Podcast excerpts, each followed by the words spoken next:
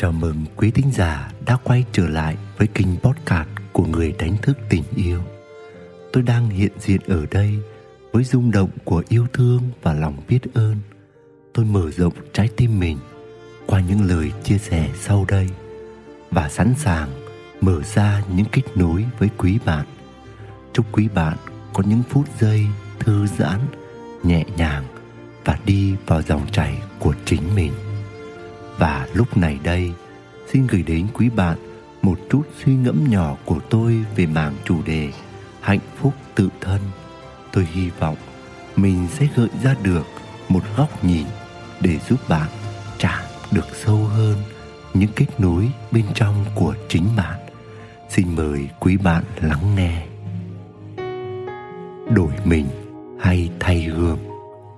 Một buổi tối nọ tôi đang ngồi xem tivi thường, thì cô con gái nhỏ của tôi sẽ lại đòi ba chơi cùng và ít khi nào để yên cho tôi ngồi xem.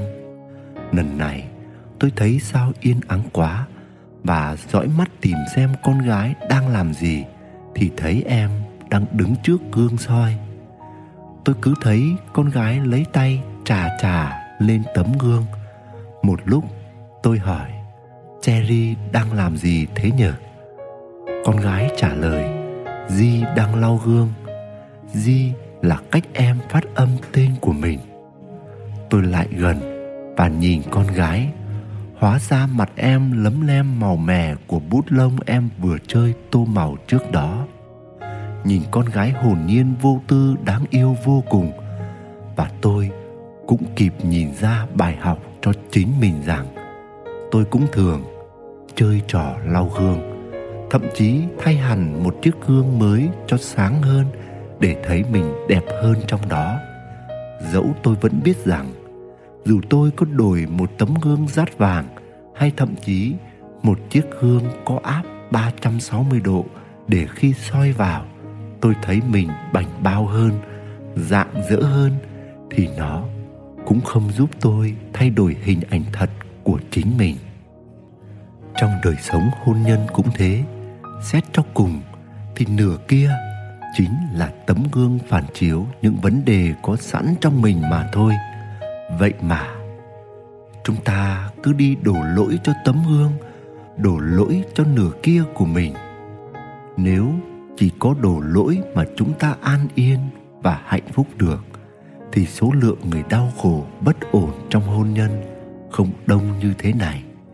Hay chúng ta đổi vợ, đổi chồng nhưng đổi chiếc gương soi thì nó chỉ mang lại một cảm giác tươi mới tạm thời, rồi đâu cũng vào đó.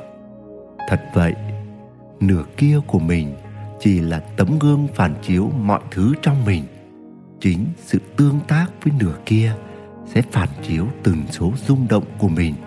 Và rung động ở mình như thế nào thì nó sẽ khơi dậy hoặc thu hút rung động của nửa kia nó phản ánh sự phán xét của mình bên trong. Nó phản ánh tổn thương thời thơ ấu của mình. Nó phản ánh mối quan hệ nghiệp quả tiền kiếp của mình.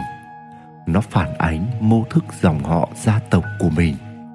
Nó phản ánh góc khuất, bóng tối, nỗi sợ của mình. Nó phản ánh tình yêu tự thân của mình. Và chúng ta cần hiểu rằng, mấu chốt sự bất ổn, tổn thương của mình không nằm ở vợ mình, chồng mình. Hay nó mới nảy sinh từ thời điểm mình kết hôn đến bây giờ, mà nó đã nằm sẵn trong chúng ta qua những tổn thương từ quá khứ, qua những mô thức mình đang nắm giữ.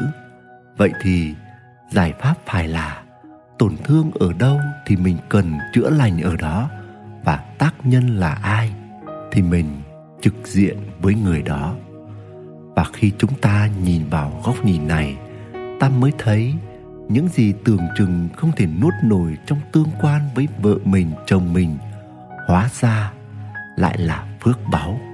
Họ chính là tấm gương, là người thầy giúp ta khơi dậy, bộc lộ, nhận biết được những gì nằm ẩn bên trong mình. Qua đó, ta có cơ hội thấu rõ chính mình để chạm tới sự chữa lành và tiến hóa trên bước hành trình phát triển tâm thức và linh hồn. Nguyễn Đức Quỳnh, người đánh thức tình yêu. Quý thính giả đang nghe trên kênh podcast của người đánh thức tình yêu. Hy vọng quý bạn đã có những phút lắng đọng và bình an. Chúc bạn luôn nhìn thấy ánh sáng phía trước soi rọi cho những nẻo đường mà bạn chọn bước đi. Xin chào và hẹn gặp lại.